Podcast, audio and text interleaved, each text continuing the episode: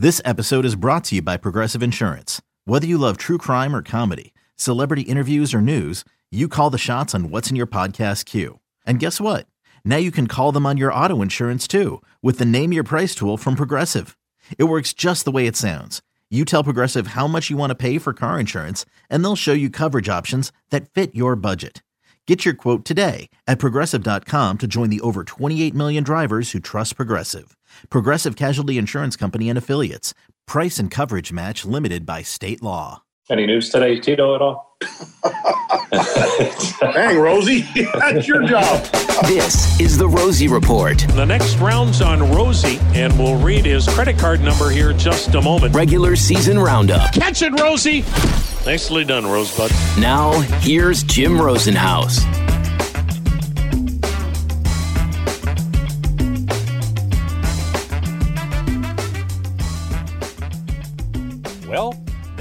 Been better weekends for the tribe, and there will be better weekends for the tribe, but it was a tough one in Seattle over the weekend as the Indians, after taking the opener of a four game series on Thursday night, were swept three straight Friday, Saturday, and Sunday afternoon as the Mariners end up taking yesterday's ball game Sunday by a final score of 3 to 2 defeating Shane Bieber in the process. Jim Rosenhaus along with you. It is the Rosie Report regular season roundup weekend recap edition. Great to have you with us. Thanks again, as always, for downloading and listening. A little bit later on in our show, we'll hear from Chris Antonetti, the Indians president of baseball operations, covering a variety of subjects uh, as the season hits the quarter pole, so to speak, about 40 games in for the Tribe and most other ball clubs. So we'll hear from Chris in just a little bit.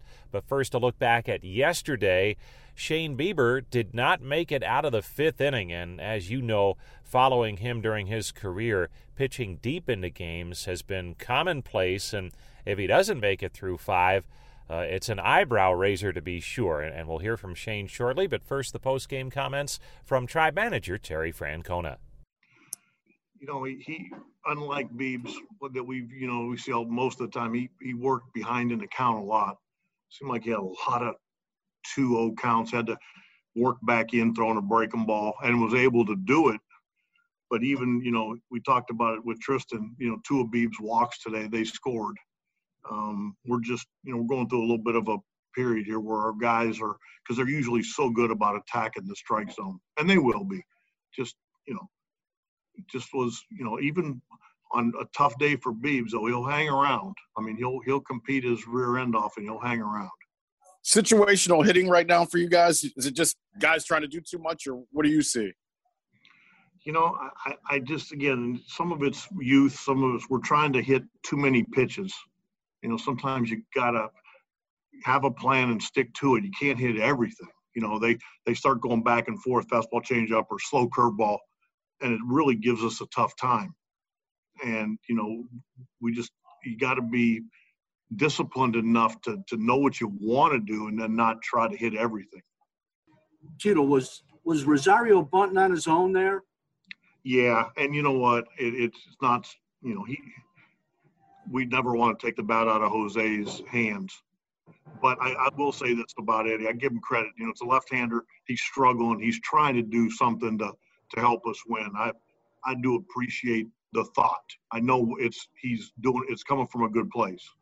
We just don't want we don't want to take Hosey's bat away. Saying that, we had bases loaded with Franmil against the lefty. What do you think of Clase in the ninth or eighth? You know I'm what? Sorry. I thought it was big that he got out of it. You know, he's not attacking the strike zone like he did before. Shoot, there were times early in the season we said he might be throwing too many strikes. So again, hopefully the confidence of getting through the inning will help and getting back on track. And of course, the big topic of conversation after the game, a loss for Shane Bieber, and such a such a high standard for Bieber after the Cy Young award-winning season a year ago. But as he said after the game, you work through some things in baseball. It's not always easy, and right now he is trying to, to figure some things out and being challenged.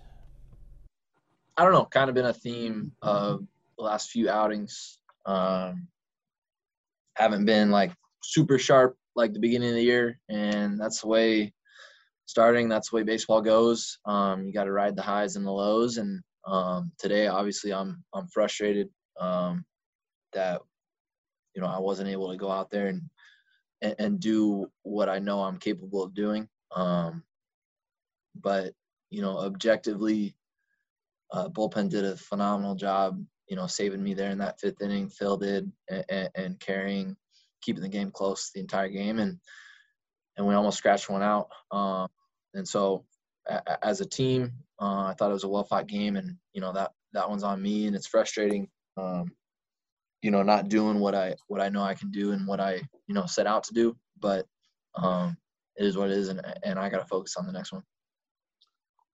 Is it fatigue or anything else? Maybe uh, you know. Do you feel normal, or how do you feel right now, physically? I, physically, I feel good. Um, I do. I, I, was ready to throw more, um, but I but I wasn't throwing well enough to throw more. You know, I wasn't giving myself that opportunity. So, um, you know, like I said, I, I just really gotta hunker down and, and, and shift my focus to um, you know, redeveloping consistency within my delivery. I didn't feel very consistent today. Um, I felt like I was able to compete, but you know, not with very very good stuff at all. And so, um, you know, when you don't have multiple pitches and you're not locating the ball, and um, they seem to have a, a decent team approach and, and waiting for stuff uh, in the middle to take advantage of. You know, it's kind of a recipe for. It's tough for that to be a recipe for success. So um, I, I think I just got to keep things in perspective um, and continue momentum moving forward and, and just be better for it. What did you think of your slider? I know it was something that you worked on throughout the week.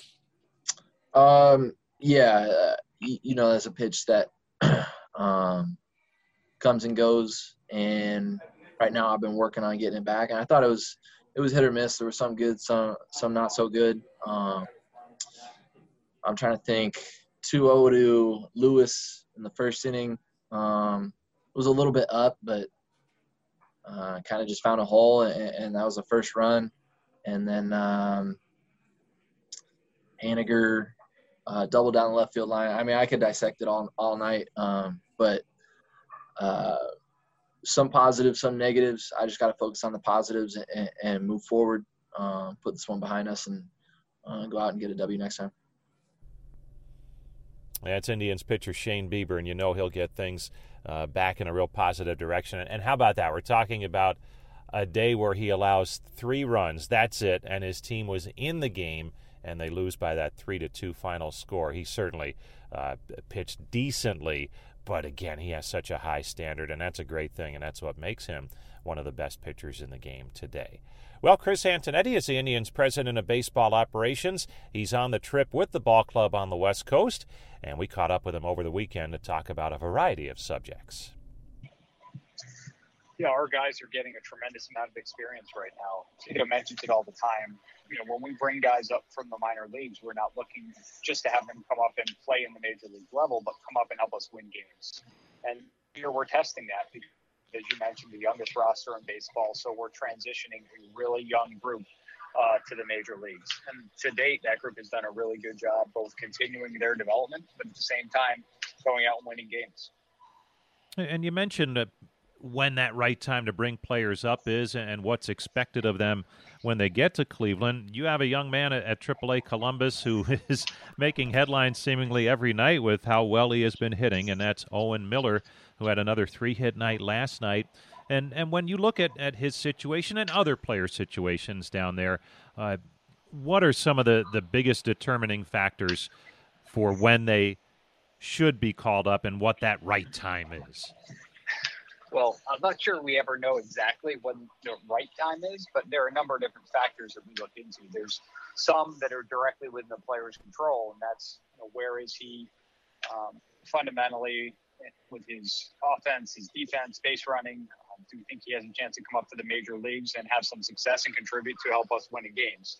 And that's within the player's control. And Owen, as you highlighted, has done a really good job with that. Um, offensively, he's been locked in, has consistent quality at bats. He's moving around the diamond, playing a number of different defensive positions. But then there's also the element of the major league fit and where you know where will he play when he comes up, or any player play when he comes up, and then we have to balance: do we have an opportunity for them to get regular bats up here? Um, and if not, then the trade-off between maybe part-time major league at bats and full-time minor league at bats is another consideration that we have to weigh. So there are a lot of different considerations and factors that go into deciding when to call a guy up. But um, you know, our, we look forward to those times when players are really trying to knock the door down and uh, create a spot for them uh, on the major league level. Chris Antonetti joining us, Indians president of baseball operations.